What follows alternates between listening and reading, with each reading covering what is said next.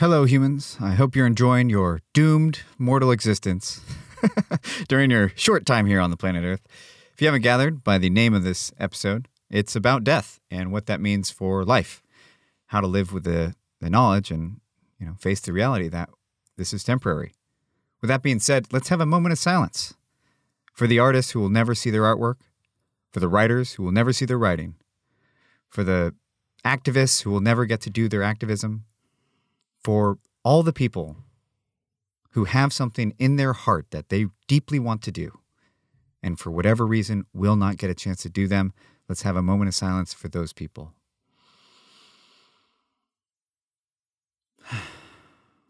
You know, death is scary, but it's not the tragedy. The tragedy is getting to your death without really taking advantage of this life. Someone's dream will die today. Many of them. It will not be mine, and I hope it is not yours. With that being said, I do want to take a firmer stance in asking you to participate in this program. Um, my therapist blew my mind by pointing out that me not taking the finances of this project seriously is doing a really piss poor job of self care. And it wasn't just diet and exercise.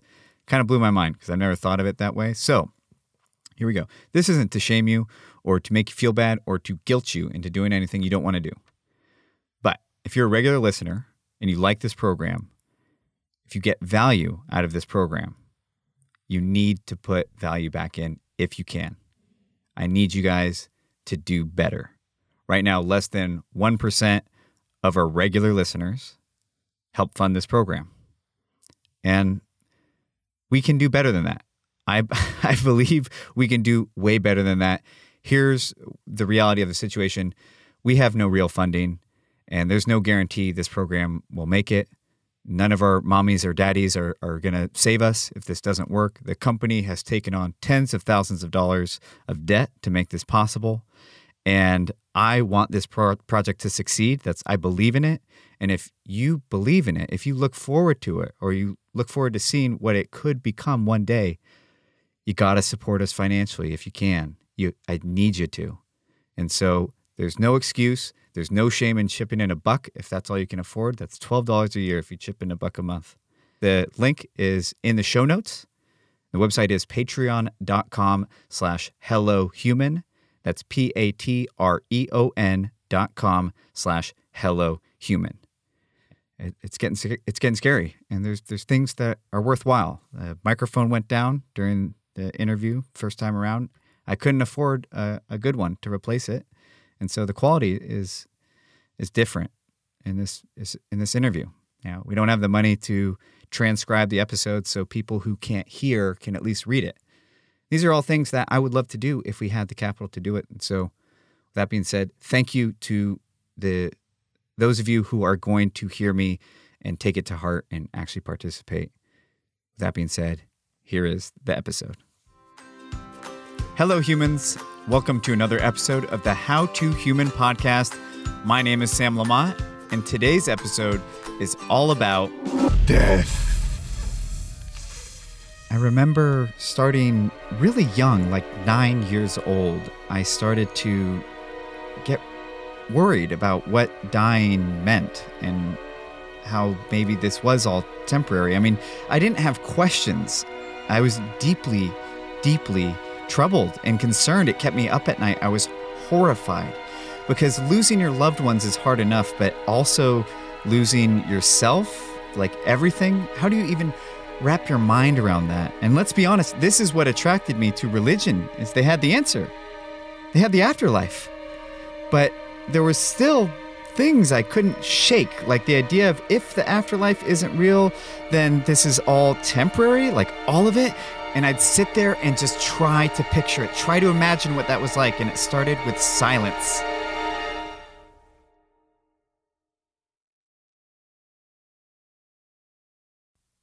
And then it always starts the same way. Okay, so you die, you lose your body.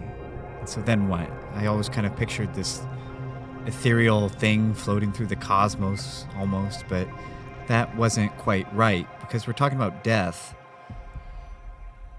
And that's what? That's just blackness, just nothing, like actual nothing, no memories, no loved ones, no thoughts, no consciousness, no feelings, no what, just nothing? Just like actual nothingness? Like my life just has never even happened because I can't remember that it happened and it's just over and gone forever? It's fucking permanent? I'm really gonna die! I'm really gonna die. And you're really gonna die. And my mom is really gonna die. And even my son is really gonna die. Everyone you know, everyone who's ever existed, had to die. That's just part of this thing called life. And it's not ideal, but it is the scarcity that makes it valuable. I mean, that's what makes time valuable, is that it's finite. I woke up today and started to treat it like it was just any other day, but it's not. Today is day 10,660 of 28,000. The average lifespan for a man is 28,000 days. Whew, I've never written it out like that.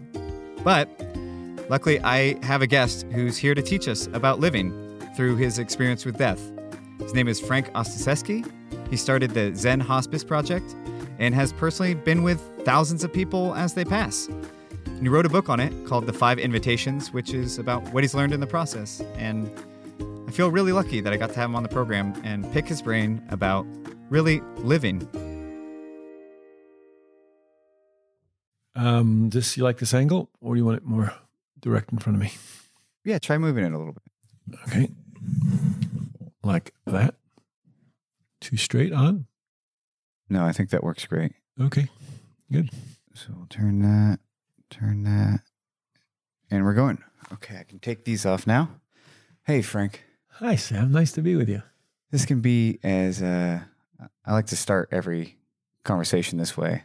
I should slow down. Hold on a second. My heart's still going a little bit. Hey, Frank. Hi, Sam. Thank you for for having us in your home, and um, to paint a picture to everyone, we're on a houseboat in Sausalito, California.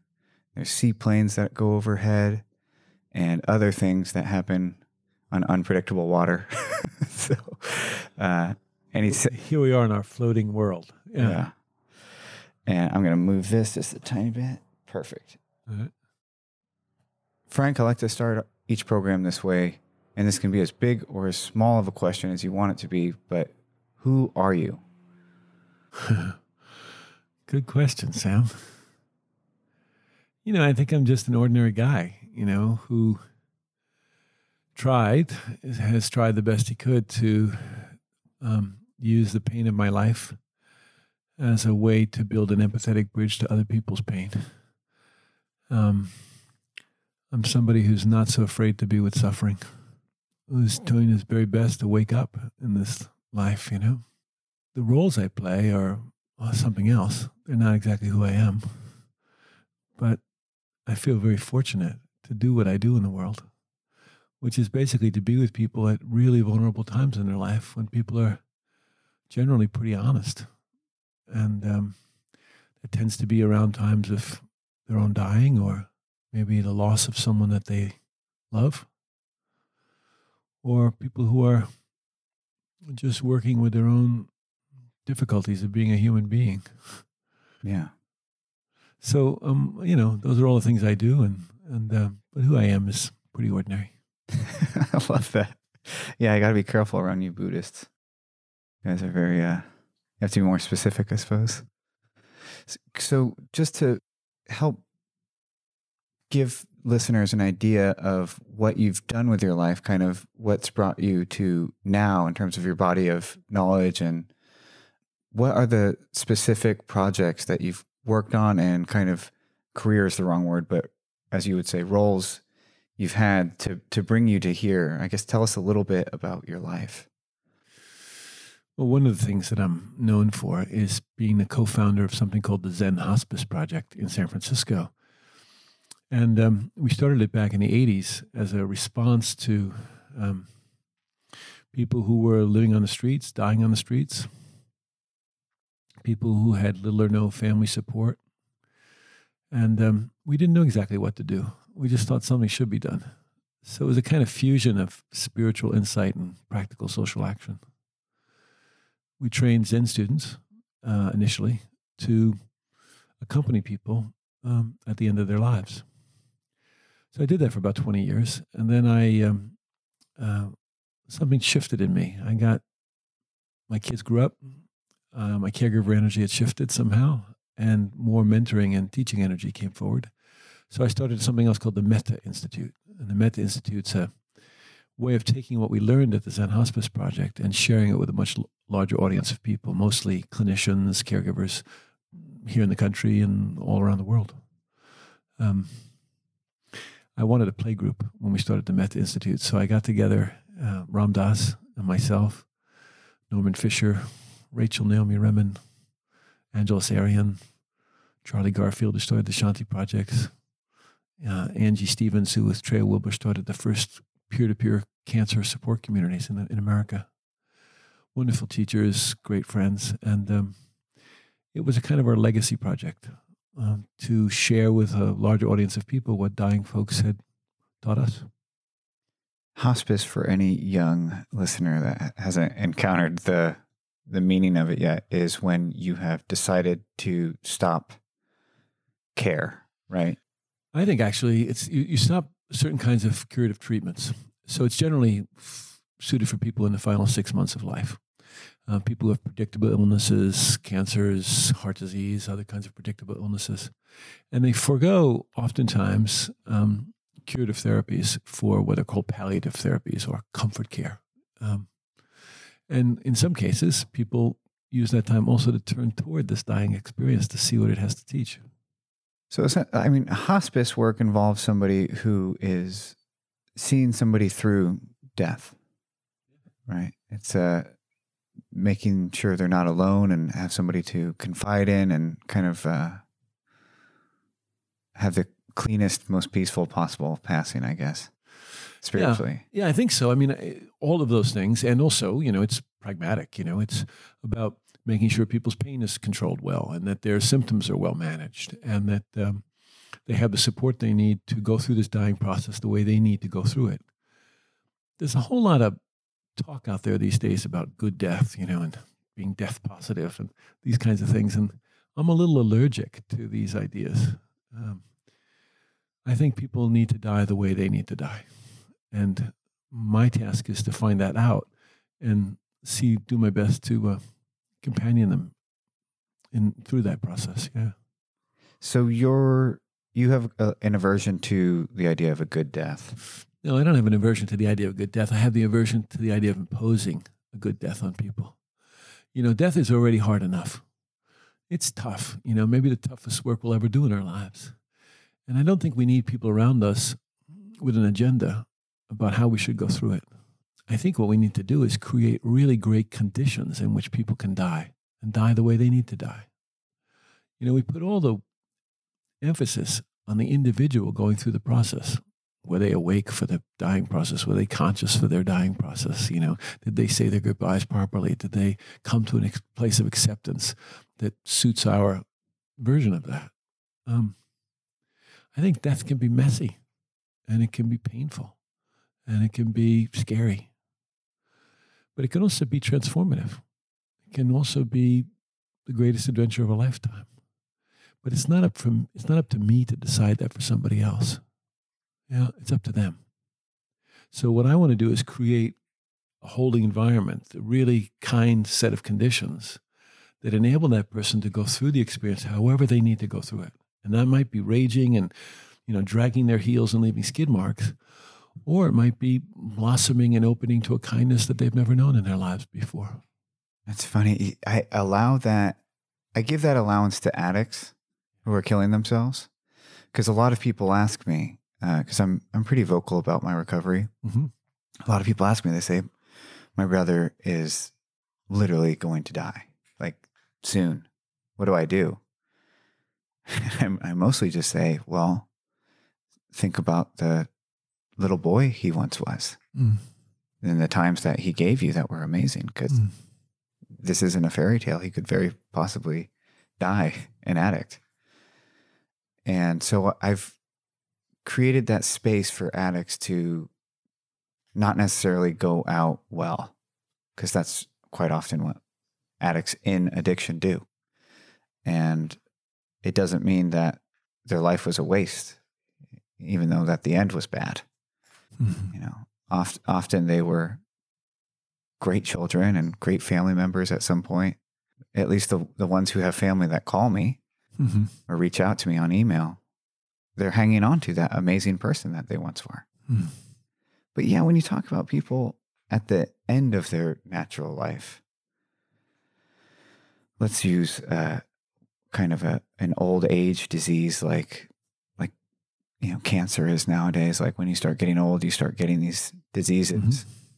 Yeah, there is a huge natural desire for me to want to imagine them finding quote unquote peace. Hmm. Right? Yeah, and it happens, Sam. And and and you know, as I said, it can dying can come in all kinds of ways.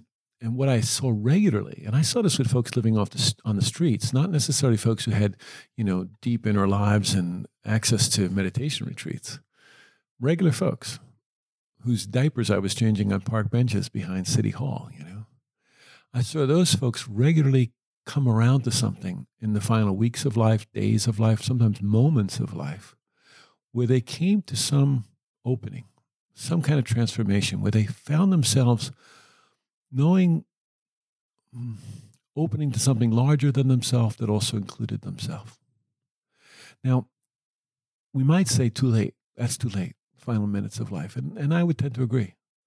But here's the thing if that possibility for change is available then, well, it's available to us now. And we don't have to wait until the time of our dying to make that kind of opening.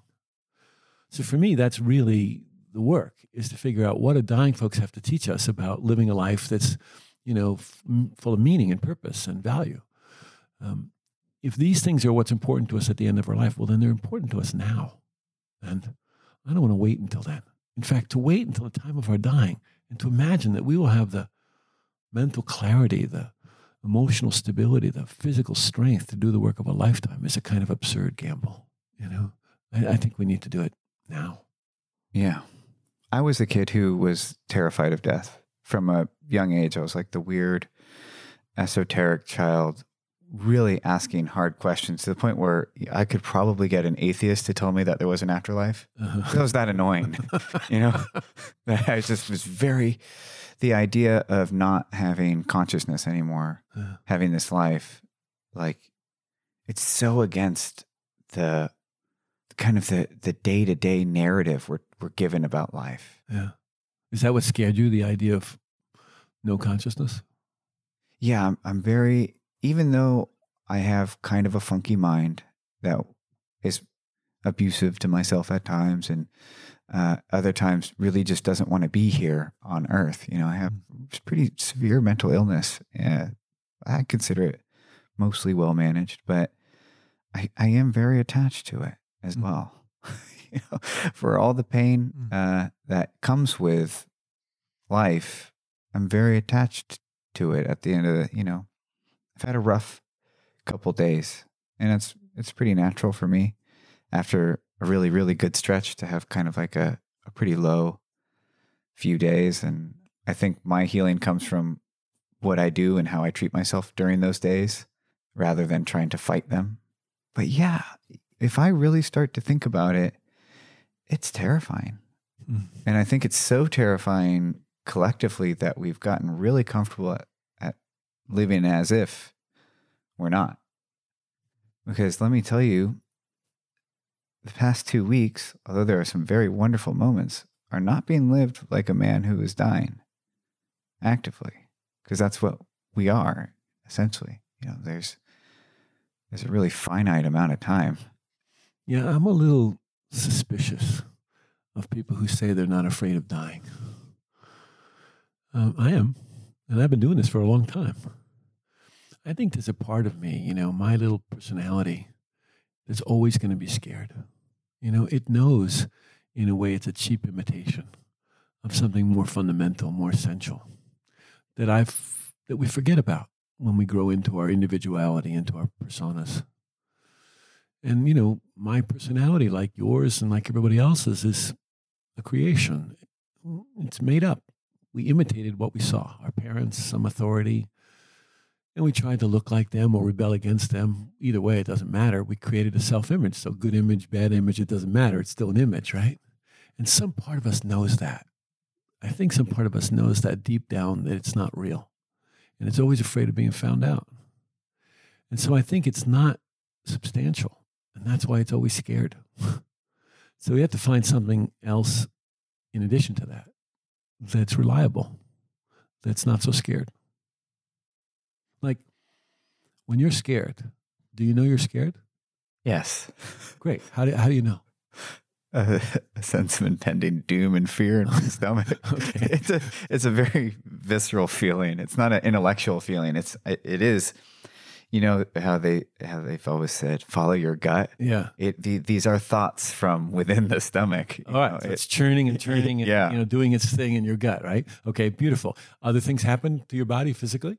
let me think. I've you know, it's a place I can go that I chose or not to. Really peeling back the layers until I can somewhat try to imagine no longer existing. Well, let's just see how it does exist. How so? How does fear exist? Like, how do we know it's fear? Like for me, my mouth gets dry and I get cotton mouth, you know, and maybe I tremble a little bit, you know, and I see my mind racing forward into strategies and planning and all of that. You know, what, what, what happens in your mind when you get scared? Normally things get faster before they get slower. Uh-huh. So like my mind starts to race and race about it's almost like when you lose a relationship, it's not just losing one person, it's losing every single thing that person is also attached to. Yeah. So that's the thought process is, oh my gosh, what are the holidays going to look like now? Right. Oh man, what's that going to look like now? right. What's going to happen there? Oh my gosh, I'm not going to be able to see my son or you know, all these various connections to my life start getting played out over and over until I guess uh, my imagination can't come up with anything and then I'm just sad. I get sad, a little bit sad. Yeah. You know, that often so the fear shifts into this Yeah. sadness. But prior to that, there's all this what ifing and, you know, future tripping about what might or might not happen, right? So you're doing really well at describing what the experience of fear is like for, for most of us. The part of you that knows you're afraid is not afraid. And it's not just some Buddhist workaround. You know, the part of you that knows that you're afraid, that's aware that your stomach is churning, that your mind is racing, that's not afraid. Convince me. Okay. Well, you just did it. You just tracked your experience. And there was a part of you that was able to sense into that and, and, and see it, right? And name it really clearly. Now, then, now we have a choice. Now I'm aware of this other part of me. And I can function from that or I can function from the fear. Sometimes I don't feel like I have much of a choice, but I definitely don't have a choice if I'm not willing to be aware of what the fear looks and smells and tastes like. So the more familiar I am with the fear, the less it has me in a stranglehold. The more I have some relationship to it as opposed to just being a reaction. So that part of you that can know you're afraid is not afraid. And that gives us choice. Then you can watch it like you just did, shift into something else, shift into sadness, you know? And we watch the whole parade of, our emotional life and our mental states coming and going all the time. And we get to be in relationship to them as opposed to just being swept away by them. So for me, it's not teacherly about that. It's like really practical. Like when I know that I can be aware of my fear, I've got, I'm not a victim to it. And I don't want to be a victim to my life. I- want to be as free as possible. It has nothing to do with Buddhism or even spirituality. It's very pragmatic for me. You know, I'm a kind of spiritual pragmatist. I want my life to be as happy as possible. Yeah. Me too. I'm very, I think we were talking a little bit about this yesterday when one of the microphones broke, which is I am not attached to much but results, Huh. you know? And so, like I told you, like I don't conceptually even pretend to know if there's a higher power or not. Uh-huh. Intellectually, I feel like, well, of course, we're worm chow. I get very dark about it, but I wake up and I pray to something every day. Mhm. And I don't know what it is. I just know that when I pray, I feel better. And so I do it. And I don't ask too many questions about it, you know, and I Mhm. don't have, it's almost like I, I operate from a different, the intellectual in me that wants to know everything and the absolute truth has kind of cleared a path for the spiritual side of me to just say, can you argue with the result? Just let me do this. Yeah. Yeah. I mean, you know, the, the, the clear example of that for me is love. I can't explain it. You know, I mean, I can explain what it feels like, but I can't really explain how it is that I love. You know, how do I, how do I love my granddaughter who's before she's born? how does that happen? It's mysterious to me, completely mysterious. And yet it's, it's real. It's as real as you and I sitting here. So I, I'm, I want, I'm okay with the fact that there's mystery in my life, things that I can't explain. I really can't explain what happens to us after we die. I don't know. My father used to say it can't be too bad. You know, people haven't come back to complain, but I, I'm not sure. You know, I mean, Buddhism would say they come back all the time, but um, what I do see is that regularly being with people who are dying shows me a lot about how to live my life. It shows me what really matters in the end, you know? There's not much room for bullshit when people are dying. And so people get really honest, very real. It's not that they suddenly become wise, it's that the senses are off. And I like being around that. I really like being around that because it feels real. makes me think of uh, kind of a, a concept of change that Jack Kornfield really challenged me to my core because I love personal growth and development. And the way he was kind of describing it to me was it was like you're not a tree trying to grab trying to grow a new branch. You're like a tree that's trying to, you know, clean up all the crap outside outside the tree, you know, that you've put on there. So there's a, a tree fort that's not necessary. And he didn't use these images, but Mhm. and there's you know graffiti that needs to get cleaned off and but it's really more returning to what already is there rather than growing into something completely different and so with death there must be stages and i don't know at, at what point on average you come in but there is a point to where their shtick, their mask, their public personality and persona starts to, you know, if it requires any extra energy, probably starts fading away because they're returning to what's most important. And it probably, can you describe kind of common transition from hmm. denial to acceptance and kind of what the mind goes through and what changes happen?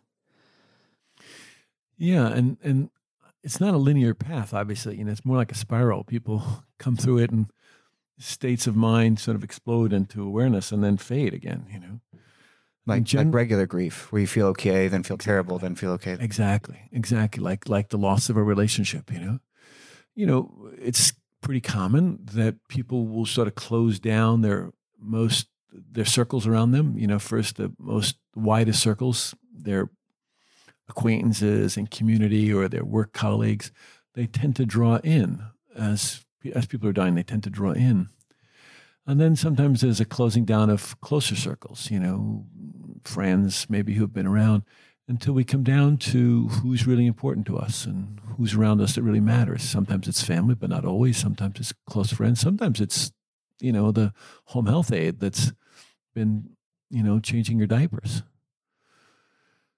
basically you close you, you the circles get smaller until you come down to being with people who you really trust Is that the common denominator? that's what i see Trust. trust you know and the people who seem to do have an easier time with their dying have some kind of basic trust you know um, that maybe they've had their whole life You know, they trust that the sun's going to come up in the morning. They trust that if they close their eyes, their eyes will open again. You know, this kind of trust that we take for granted sometimes, that if we've had it, we don't really understand why other people don't have it.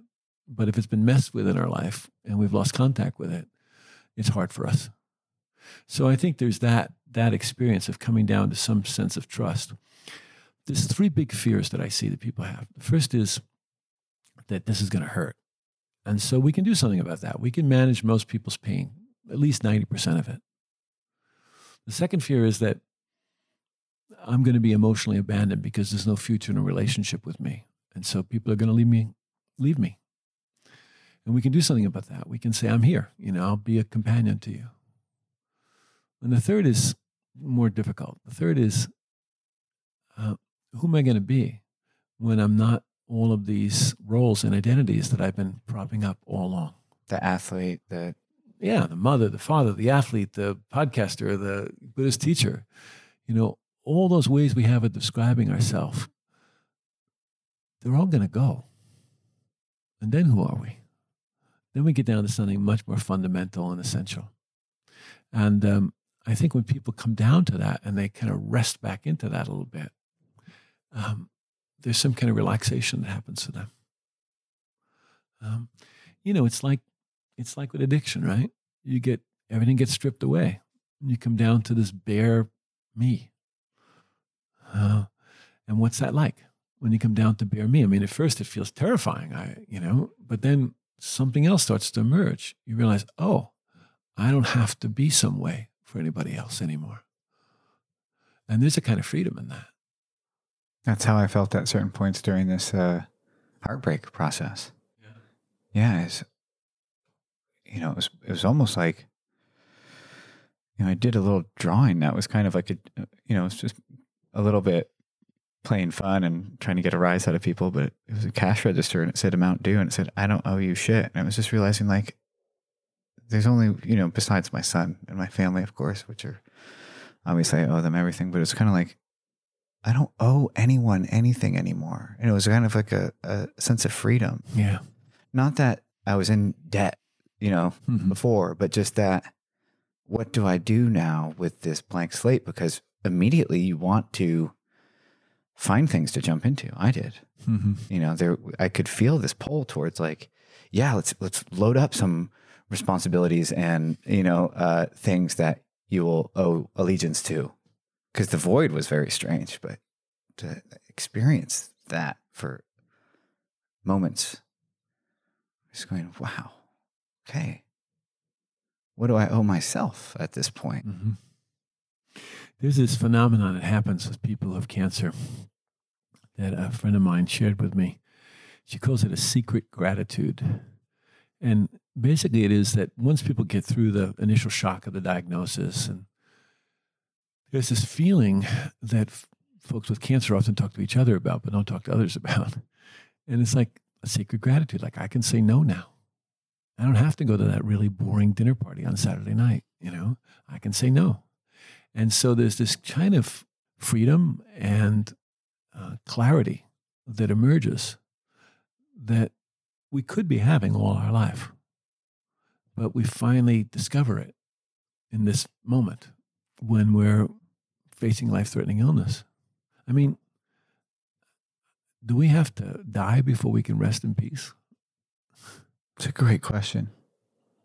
It's a great line. I mean, this thing that you were just mentioning about like loss, you know, this is we're really confused about that in this country. You know, our, our mother dies and we go to a party and nobody mentions it because we don't want to upset you. We don't want to, you know, shake you up too much. And so we leave the person who's in loss in isolation, in aloneness. Small talk. Yeah. Trapped in small talk. Yeah. Yeah. Instead of coming up to them and saying, wow, I heard your mom died. I, I can't imagine what that's like. You know, what's it like for you? You know, because who the hell wants to talk about baseball when right. your mother's died? And they're the brave souls who want to talk to you about it, but they it's so uncomfortable that they also really want you to be fixed. They real you know, there are people that'll talk about it. But when they do, one of the most uncomfortable things is just to hear somebody Yeah. not offer a solution, Yeah. right? Because that's we're like programmed to solve problems, and so In this culture, we are so impatient with people's emotional processes, but especially with the experience of grief because it scares us. You know, there was a woman I worked with, and her husband's name was Romeo. and he died quite suddenly. They, they, were, a young couple. He got cancer, and three months later, he was dead. And she went to work at a big company, and she was just crying at her desk. This was a few days after the funeral. And no one knew what to do with her. So they sent her to the human resources person. And the human resources person said, um, You know, maybe you should see a therapist. Now, in the culture this young woman was coming from, that meant she was crazy.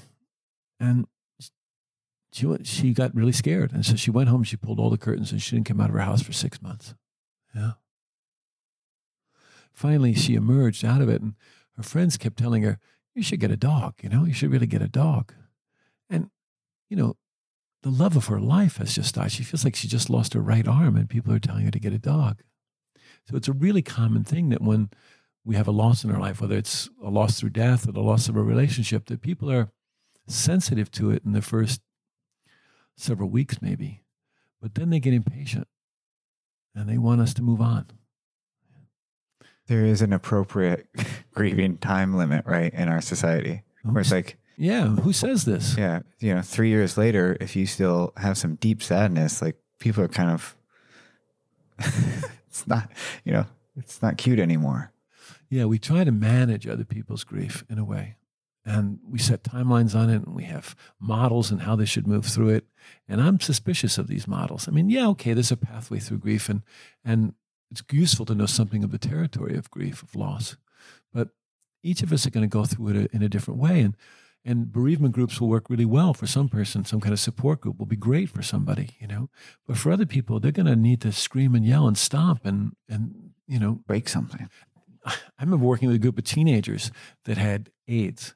And one of the things that we did was we got, we were talking about it and it wasn't going anywhere. So I brought them all outside to this cement wall and we got lots of glass bottles and, and plates, dinner plates, and we started smashing them against the wall. And that worked.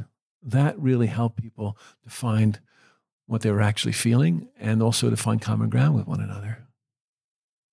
Uh, there was a woman I worked with and her husband was a cop and he'd survived for I don't know 40 years on the job. He came home, got sick, and he was dead three or four months later. And I asked her what really helped, and she said only one thing. She said I had this friend who would call me up every Monday and say to me, "I'd like you to come to my house for dinner. I know you'll probably say no, but if you do, I'm going to call you up again next Monday." And she did this for a year.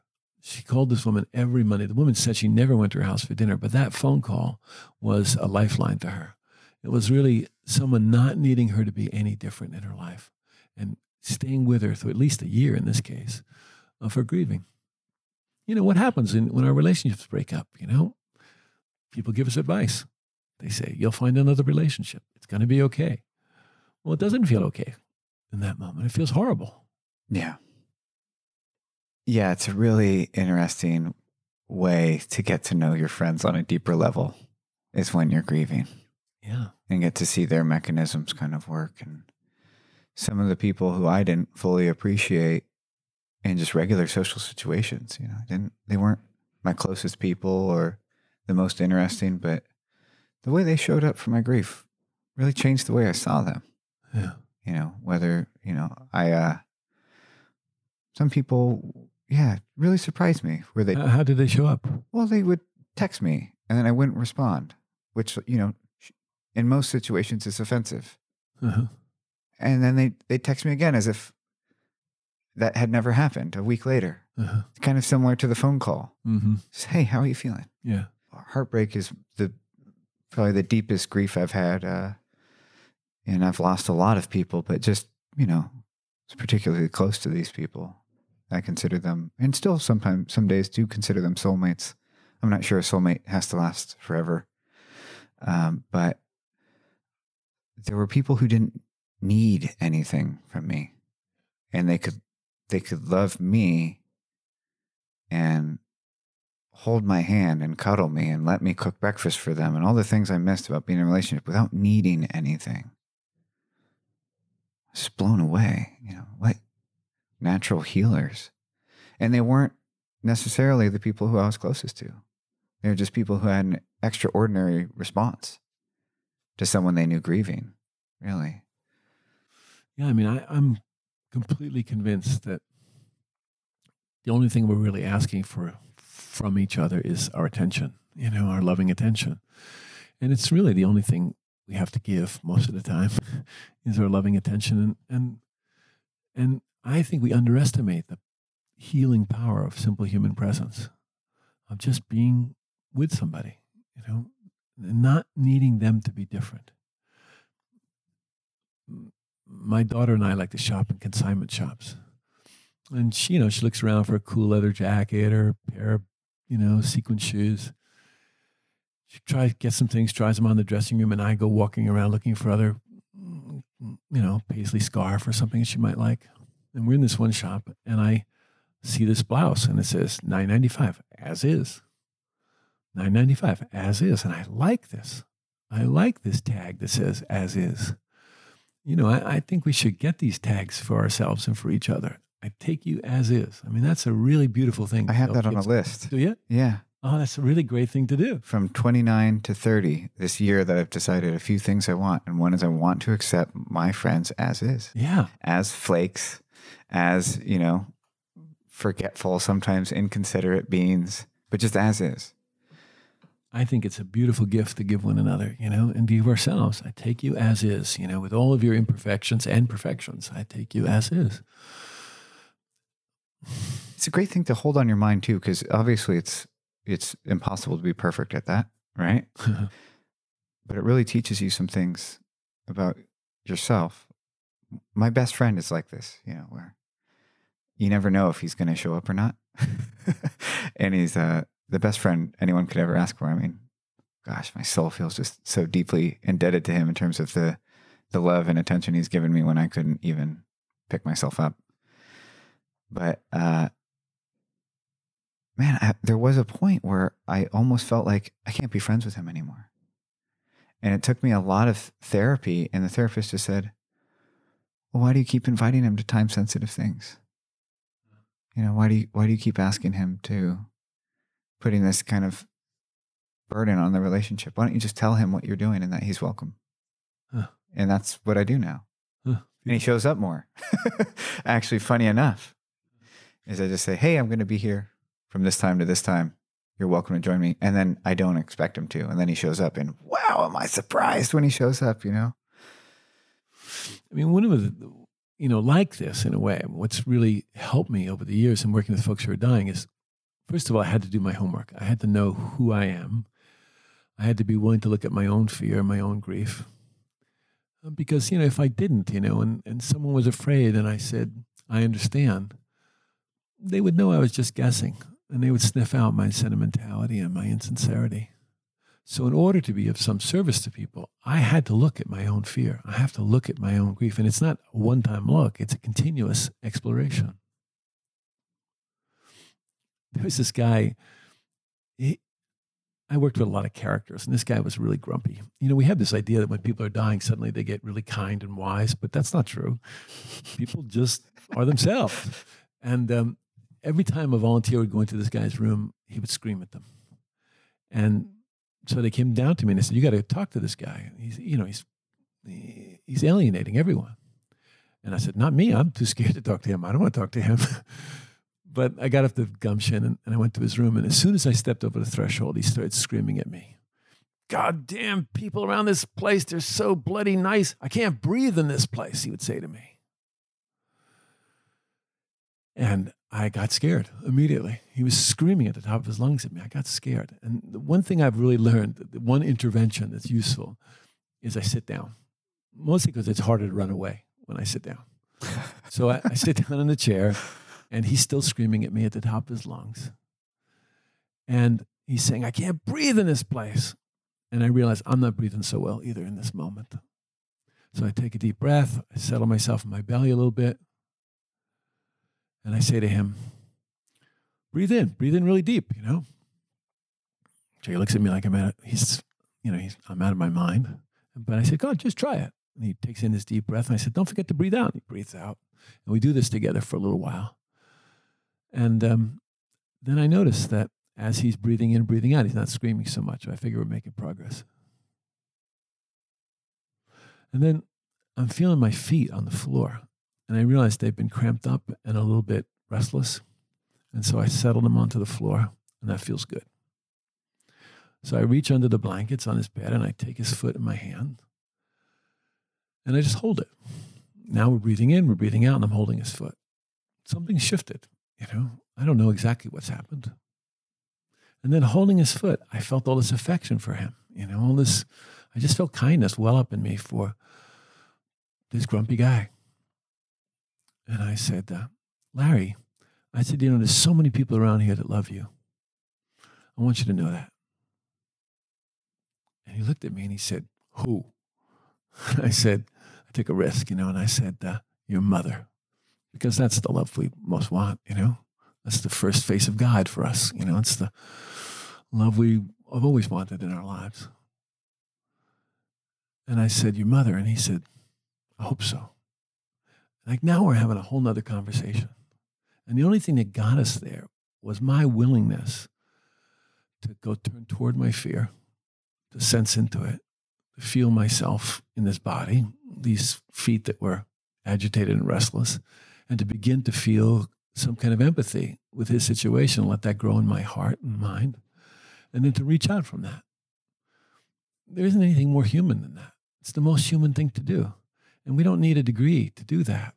We don't need some special bit of training to do that. We just have to be willing to show up as a human being and extend the goodness, the innate goodness of our heart, and let it be a reliable guide. Wow. You've seen, correct me if I'm wrong, but over a thousand people pass, right? At least. At least. Do you find it odd that people aren't asking you more questions? You mean when they're dying? No, that us oh. in the still healthy and living world. Well, no, I mean, people ask me all kinds of things, you know. I, I mean, mostly what I have to offer, it comes from these folks that I've been talking to you about, you know.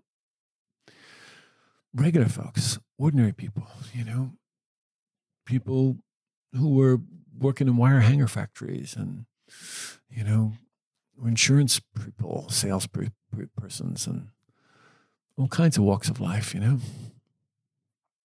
There was this father and son I worked with, and the the son had HIV, had AIDS, and he called up his father to tell him that he was gay and that he had HIV. And his father hung up the phone on him and said, "I never want to talk to you again." Now, six months later, when I came into their life, the father had been diagnosed with HIV. He was a hemophiliac, and he uh, contracted the virus through a blood transfusion. And so when I met the two of them, they were in twin beds in the same room, being cared for by Agnes, uh, the son's mother, and the father's wife. Yeah. You know, I think the dad worked in a iron or steel working plant of some kind, aluminum factory, that's what it was. And here they were, you know, in the very same situation the thing, the very things that were separating them before became the thing that brought them together. It wasn't like everything worked out for them and it was all perfect, but somehow they found their common ground with each other. And they found it through their dying process.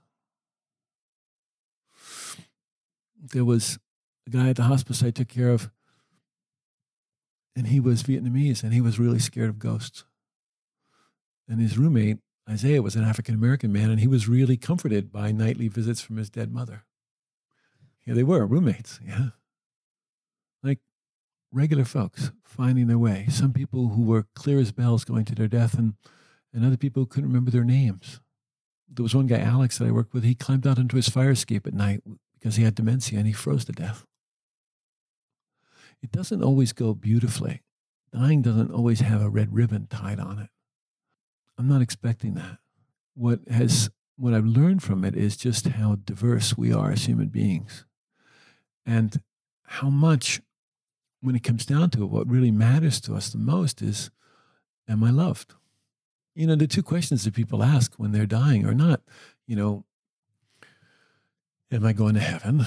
And, you know, should I have gotten the second Mercedes? It's more like, am I loved? And did I love well? And if those two questions are really important to us at the end of our life, well, then they're important to us now. And so for me, they form the basis for my friendships with people, for my relationships with my family, for my relationship with myself. Can I live in a way that's characterized by more love and not some, you know, new age, sappy, sentimental. I mean, the real thing. What are the ways you try to live that in your in your life that feel like, man, this is going to pay dividends when I'm on my bed? well, I don't think so much far ahead about that. You know, it's like it's like what you were saying about prayer. You do it because it makes you feel good now. You know, now if you're feeling good now, chances are you'll probably be a lot kinder to the people around you than if you're feeling miserable. So if I do my best to lead a life that's has integrity, that's tries my best to, you know, have it be infused with love, that's good for me, um, right here, right now. And also, it sort of sets a habit in motion I mean, the habits of our life, they're really strong and they have a momentum that carries through right to the time of our dying. So the question that emerges, of course, is, you know, what habits do I want to create? How do I want to live this life? Not just so I'll have a good death, but so death will be a culmination of a whole happy, real, hopefully wise and compassionate life. I'm amazed that human beings are walking around, Sam. I'm amazed that you and I are walking around, given our histories, you know, that, that, that given the pain of our lives, we can be sitting here having this conversation as a service to other people and each other, of course. Yeah. I can't believe I got out of bed this morning. I, I went to Stinson Beach last night. I was so unwell. Just one of those days. I don't know if it's because the I don't know, just really messed up. And I was just staring at the water. I just wanted to walk into it, mm-hmm. you know, like really. And yeah, I'm amazed too. And it's, it's funny how easy it is to forget that. I remember it now because last night, you know, waking up and going, wow, I feel slightly better than I did yesterday. What a miracle. Yeah. You know, like patience is one of the, you know, for anyone out there really struggling with their current mind. You know, sometimes patience really goes a long way. I agree. I think and, happiness and sadness are both temporary. Yeah. Once once you learn to, you know, enjoy the happiness as temporary, and kind of you know take the sadness as it comes as temporary, gets easier. So, what shifted last night? well, I mean, I listened to other to to pretty sad music. Mm-hmm. For me, it's comforting to hear other people, just to know I'm not alone. Yeah, I cried a lot, and I wasn't sure what I was crying for. You know, I had all these feelings that kind of the regular suspects of of my depression. That I'm a failure, that I'm not doing enough, that I should be further by now, that I'm going to end up old and not have achieved the things I want to achieve. Which is also, you know, funny enough, is that when I'm feeling well, I'm not acting like that. That only, those thoughts come when I'm sad. When I'm happy, I can squander time like no, no, pro- no problem. But when I'm sad, every moment feels like I've wasted it. And what happened? I mean, the ocean happened. Yeah. The trees happened being pretty far away from other people happened. Uh-huh. That helps. Yeah. Some, you know, sometimes sometimes I need people, sometimes I need no people. Some friends, some very intuitive friends texted me and I didn't respond, but I saw the text. Uh-huh. I woke up this morning and I think what had mostly happened is I hadn't taken last night's moment too seriously. Yeah. Actually, that's really helpful, I think. I mean, Right. where are those thoughts from last night? You know, Right. did you leave them at Stinson Beach? Just forget to pick them up? I mean, they came and they went. And it's not, I don't mean that we should dismiss them. Yeah. I just mean that sometimes we have to understand that these, this is the human condition moving through us, that we didn't invent it. We didn't invent grasping or attachment or delusion. That was not our creation. It's been here since humankind has been around. And so when I understand that, then I understand that's what's going on. The, the currents of the human condition are moving through me in this particular time. And sometimes they get the best of me. And then I need something else. I need to know something that's larger than myself that also includes me. Like in your case, there was something about the stillness of being next to the ocean and maybe the vastness of being next to the ocean that was a comfort. For me, when I'm in pain, it helps me to know that other people are in pain. Me too. And I don't mean like, oh, you know, my pain's not so bad because everybody's, you know, this, this, you know, my, when we were kids, they used to talk about kids in other countries that were starving. And so we shouldn't feel so bad about our pain. That doesn't help. I, I was in um, Italy a few years ago and I had a really bad problem with my back. It was killer pain I was having. And I'd flown all the way over on this airplane, and these three very nice women who were friends met me and wanted to take me out and show me Florence and take me out for a really nice dinner. And I was in gut wrenching pain, really hard pain. And I got back to my little hotel room in my little pension, and I was jet lagged and I was in unbelievable pain. And I just wanted the pain to stop. You know, it was physical pain, but also lots of emotional turmoil around it. And, and I laid in bed and I thought, wow, there must be a lot of people awake in the middle of the night tonight who are in pain. And it wasn't to diminish mine, it was to help myself connect with. And it didn't depress me more, it did just the mm-hmm. opposite. It actually helped me to feel connected with a whole lot of people that were suffering. And so my isolation and my loneliness diminished in some way. And my empathy and my compassion for those other people began to emerge. And sure enough, my compassion for myself also started to emerge. Sometimes for some of us, it's hard to feel compassion for ourselves first. And so we, you know, can sort of prime the pump, if you will, by letting ourselves feel compassion and um, empathy for other people's suffering.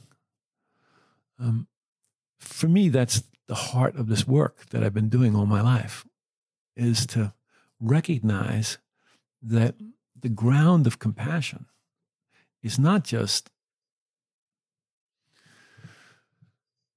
it's not just some hallmark card. It, it comes out of the wisdom that while each of us are unique and absolutely different um, you know differentiated we're not fundamentally separate no more than the, the waves that were coming in at stinson beach last night are separate from the ocean that you were looking at they come up they get formed they're beautiful and then they crash on the shore and they get sucked back out to the sea. And when I know that's true, not just about waves, but about each human being, um, it changes the way I function in the world. And compassion doesn't become this big heroic gesture. In fact, what it becomes is the most natural outflowing of what it is to be human. What are the I've seen a- few people reach the end un, unfulfilled, deeply disappointed, I guess, with their life. And uh, it was horrifying to watch. It was really a wake up call in a lot of ways. But you've had the honor, I guess I would call it, to see thousands of people pass, you know, good and bad, no judgment to either one. But let's assume that we all want to uh, have as much grace as possible in the end.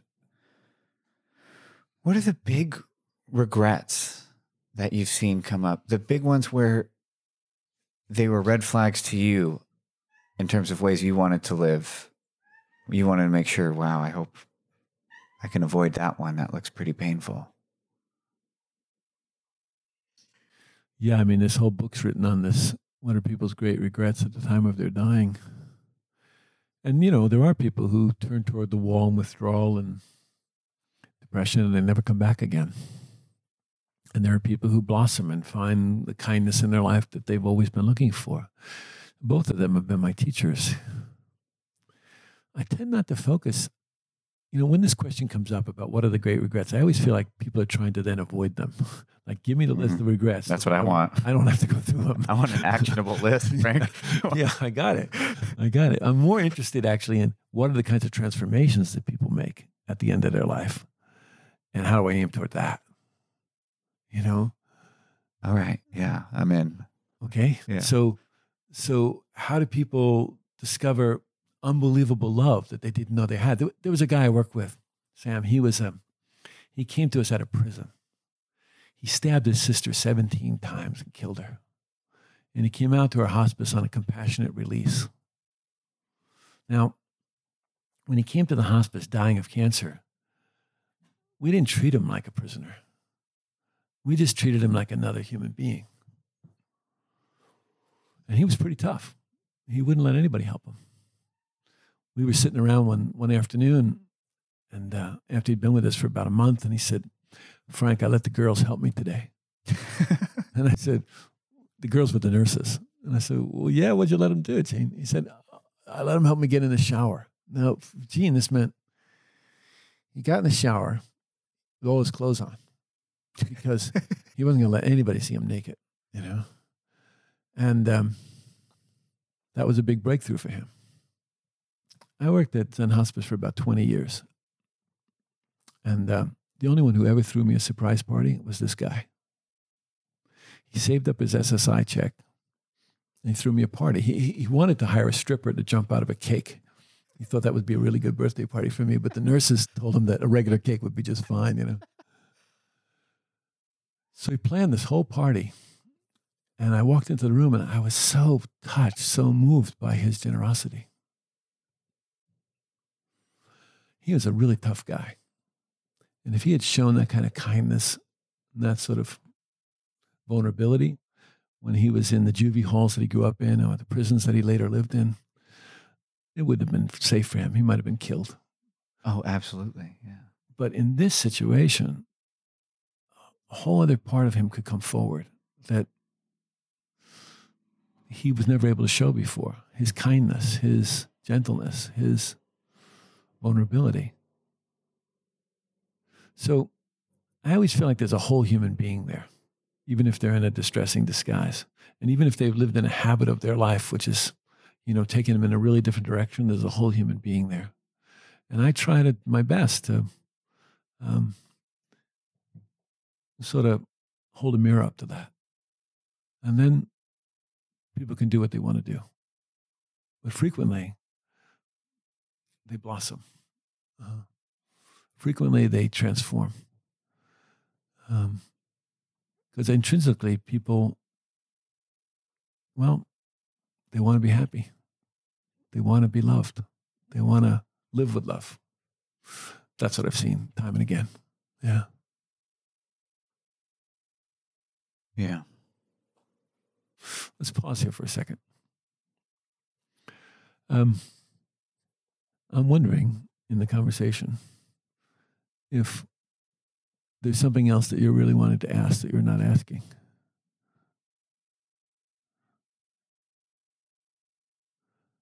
Well, there's one thing I thought about asking that I had conveniently forgotten. I'm okay with including all of it. You know, the parts that we can't figure out, the depression, the sadness, and also the joy that is part of being a human being. But I get the sense that there's something else you want to ask about that we haven't gotten to yet. I'm not sure if it's a question as much as it's just something to say out loud. I am like, I still carry so much shame about my grandma's passing. And I've done a lot of work around it. And it's not that I need a solution for you, it's just that I just want to tell you. Yeah. For I don't know if that makes sense. Tell me about it.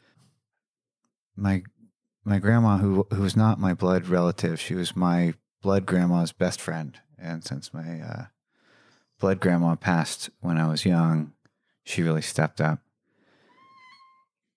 She loved me so much and gave me so much, and she she passed during the height of my addiction. Not height, but during full blown addiction. And the night she died, my mom called me and I was high on cocaine. And I was like an hour away. I was with other people high on cocaine. And I, my mom said, Gertrude's dying tonight. She's calling for you. You should be here.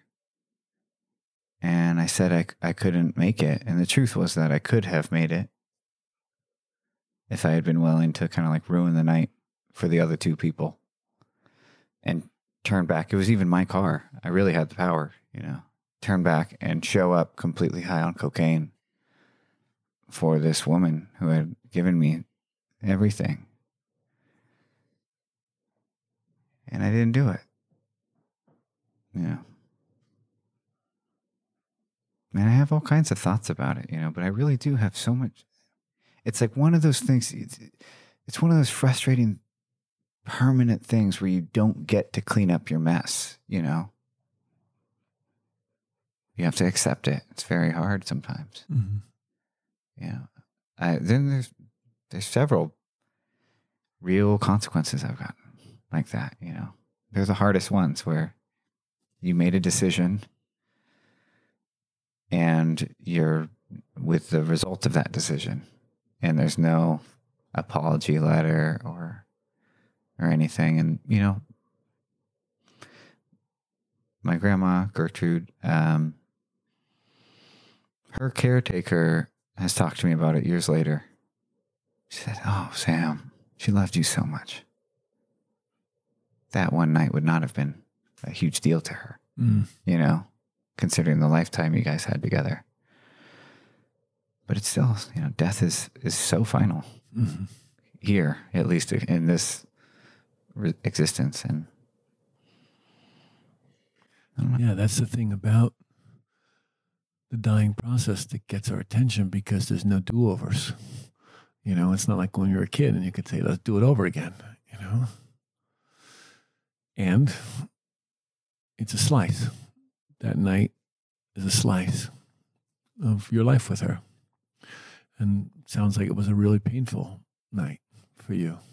yeah, and it's a painful experience to relive over. Sure, sure.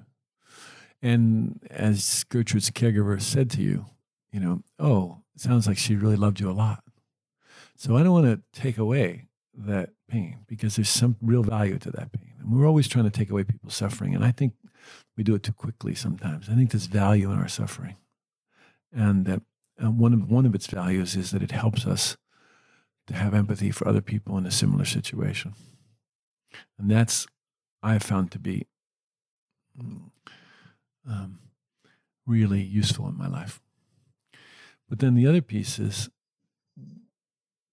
the way in which we can condemn ourselves to some kind of hell realm for the rest of our lives because of a particular set of actions on a on one evening. How do you know that Gertrude loved you? Me? Yeah. The time she gave, the time she gave me, the time and the love and the Uh-huh. undivided attention. I mean, granted, cell phones weren't huge at this time, but Uh-huh. you know, just undivided attention and floor time and love. And she was an aware woman. Uh-huh. She was in Nazi Germany. She was a war bride, Uh, and so she was aware. She was aware of how precious food was. You know, she would save everything Mm. in the freezer. She was aware of how precious life was, of how precious time was, and so, you know, it's one thing for for someone to to quote unquote waste time, but it's another for somebody that knows the value of time to give it. And she knew the value of time, and she really gave it. You know, she didn't owe me anything. I wasn't a blood relative. She So one of the ways she expressed it was that she gave you her time, which was a valuable part of her life, right? How else did she express it? There's uh, there's a million different ways. She uh, she would cook for us. You know, it was very. It was the closest thing we had to like a normal family dinner. Uh-huh. it's at her house because it was just me and my mom at home. We didn't really have like we didn't sit around a table. And her wisdom, and you know, I, I was young. She passed when I was a teenager, and so I don't remember everything, especially once you add the the drugs to Mhm. the equation. Yeah, but you remember being nurtured. I do. Yeah, there's some things you know you forget specifics, but you don't forget the the truth, Yeah. just the feeling of it. Yeah. Yeah. You you know what it's like when you're in the company of someone who loves you. Yeah, Uh-huh. it just feels like for all of that, just to not be there to support her during the last moment, just feels really lousy. And it is. I mean, Yeah, it does feel lousy. Yeah. And, you know, um, we have a story that the last moment is the most important moment. And I think it's a story. Uh, I don't know that it's any more important than any other moment, the last moment, our last breath. Um, I think it's a cumulative moment. I think all of our lives pour into that moment in a way. And so, what what I mean by that is that everything that we've had available to us supports us in that moment. And I would imagine that her relationship with you, the love that you shared with each other, it wasn't just one way, it doesn't sound like, that that was there for her, even if your physical presence wasn't. So it's not my idea to try and cheer you up or take away this experience. I think the experience is one that will, that engenders empathy. And also, a whole life shows up in our dying. And everything that was in that life shows up in our dying. And that includes all the love that you two shared with each other. Yeah. Thank you for asking. Isn't it amazing that when we, when we most need our tenderness, when we most need our mercy, we club ourselves with self judgment in one kind or another? yeah, that's my, that's a huge part of my growth. Yeah, well, Is picking up smaller switches, smaller and smaller clubs. Yeah, that's a really good way to say Yeah. it. Yeah, yeah. We and we start to recognize those voices, and and the the for me the real thing that's really helped is to really be able to discern when those voices are wisdom and when those voices are just criticism. And for me, um, one of the ways that I discern that is the tone of voice that the message is delivered with. Uh, is it mean? Is it adversarial? I mean, I've been with some remarkable spiritual teachers over the years, remarkable teachers. And not one of them have ever transmitted their wisdom to me with meanness. so even when truth comes from the self critic, you know, from this judge, we can take the truth, but we don't need the delivery system. We don't need the voice of harshness. Uh, it doesn't help us. And so I've really learned to defend against that critic, you know, to say, back off, you know, or to, or to say, you know, tell the emotional truth. When you talk to me that way, it really hurts me. Don't talk to me that way. And I really, I think of the critic as a corrosive agent in my life that I don't need anymore. You know, my parents taught me to look both ways before I cross the street, but I don't have to beat myself up if I don't do that anymore. I can use my wisdom as a uh, replacement for that self critic.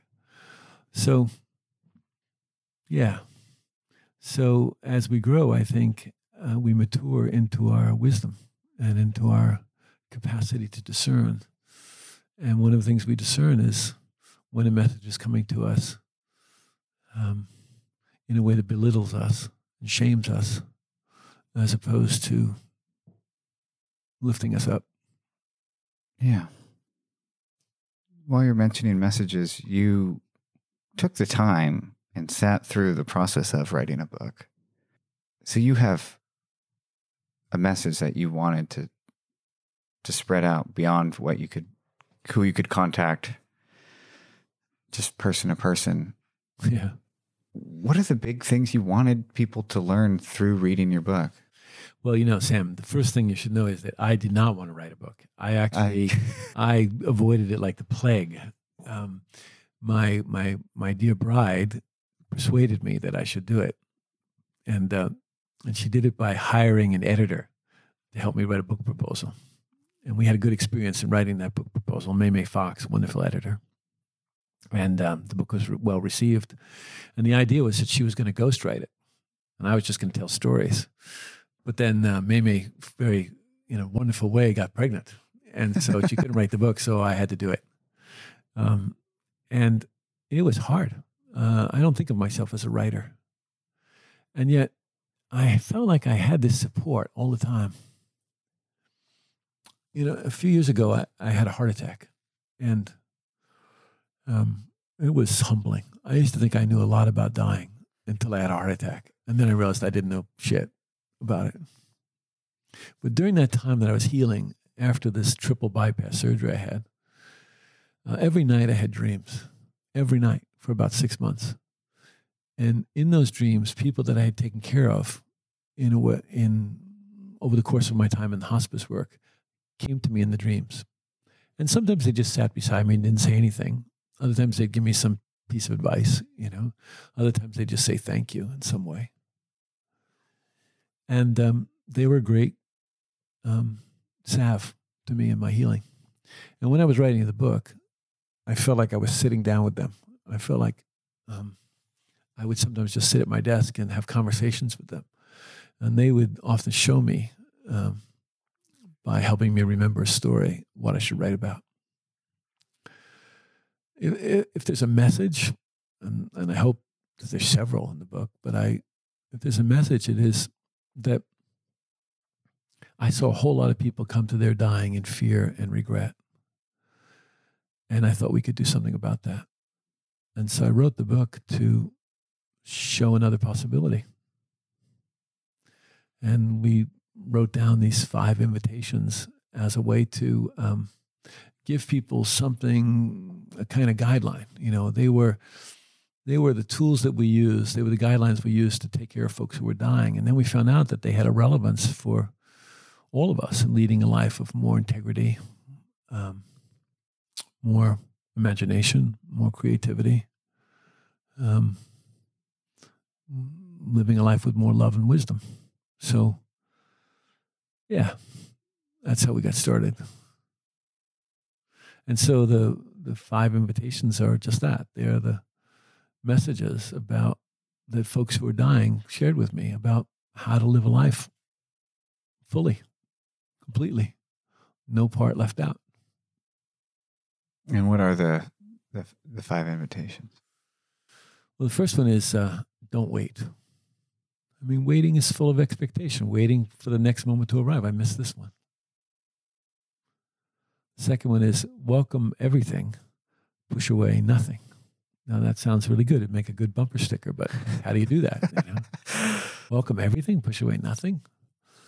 Well, it doesn't mean it means you don't have to like what's arising. You don't have to agree with it. You just have to be willing to meet it. It's at your front door. You have to be willing to meet it. Baldwin, James Baldwin, the great African American writer, said, you know, there's a lot of things in this life we must face that we cannot change, but nothing can be changed until we're willing to face it. That's welcome everything, push away nothing.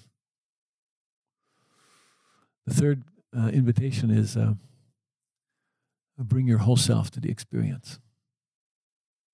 I mean, we all like to look good, right? We like to imagine we're intelligent and compassionate and capable. None of us like to be known for our fear or that we're more of a mess than we like to let on. But to well, bring your whole self to the experience means to bring it all.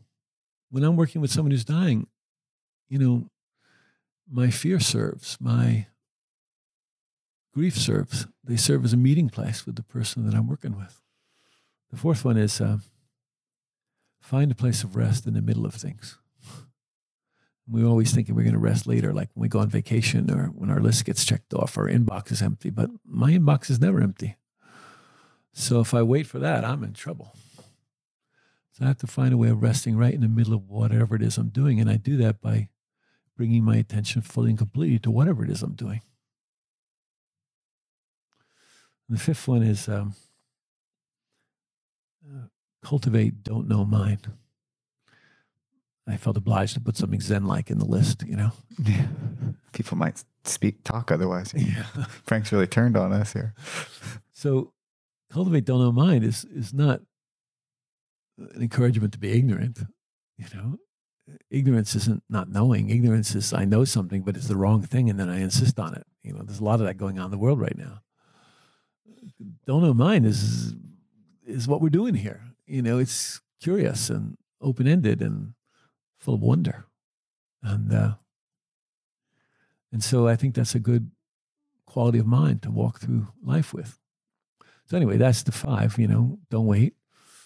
Welcome everything, push away nothing. Bring your whole self to the experience. Don't wait. Cultivate, don't know mind.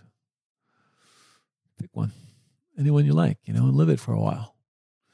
My my my own experience is you, you know, you pull on one and you get the others. Oh, I love that. Yeah, because uh, right, of course, you want to start the diet, the exercise plan, everything all at once. I love that. Yeah, pick one.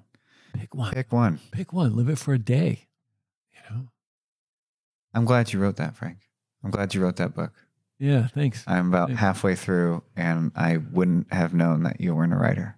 I think it's it's a really big gift, and I'm glad you took the time to do. Yeah, thanks. I appreciate it. So this is the way I like to end the program. You've been more than generous with your time, especially if you consider yesterday's fiasco. The mics broke, and so we had to. I showed up, set everything up, and then nothing worked. so we had to do a redo. Luckily, with podcast recordings, generally you do have a chance for a redo. I like to end the program with this kind of question: If I handed you my phone right now, I said the phone's for you, Frank. There's someone on the other end who's completely lost completely and totally lost. They're wonderful and they're talented. People love them. They just they don't quite know it yet, but they have no idea what to do. And they're really receptive to just some outside opinion. They need it actually. What is the message you would want to tell them of just where to start of how to human, how to generally live an okay, if not wonderful, existence. Well, Sam, my way would be to listen more than tell. You know, when I'm with folks who are dying, I, I walk in the room, I sit down, I listen more than I talk, and I touch when it seems appropriate. That's what I learned about being with folks who are dying. And if I were across from this person, they were handing my phone, I, I'd set the phone down and I'd say, So tell me. So tell me. And then I'd listen, you know, and I'd do my best to be a mirror um, for their own innate wisdom and compassion. I really trust human beings. There's a great psychologist, Carl Rogers, was around back in the day, and he said something really beautiful. He said, You know, before every session, I remind myself that I'm human and that the person I'm about to meet is human. And that they don't have to be ashamed of themselves in my company. Um, that whatever they have felt, whatever they have known, they don't have to hide it from me. And the fact that we're human is enough.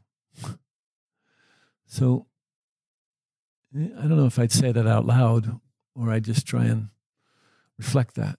But in a way, that's what I'd most want to say is it's enough to be human. It's enough to be human, you know? And we don't have to get it right all the time. It's just enough to be human. Thank you so much for your time, Frank. Glad to be with you, Sam. And that's it. That's it for today's episode. I hope you enjoyed it. Big thank you to Frank. I really enjoyed this conversation. And a special thank you right now to our patrons who continue to make this possible or even seem feasible. To become a patron, go to patreon.com slash hellohuman. The link is in the description of the podcast. This is the How to Human podcast. It's a production of hellohumans.co, which is our website, our Instagram, our Facebook. And this this program is brought to you by me and our producer Meg Schmidt. Until next oh, and a big special thank you to Jamie Morris who helped clean up the audio because we recorded this with inferior microphones and it needed a lot of help. So Jamie, thank you. And all right, until next time everybody, have a good day.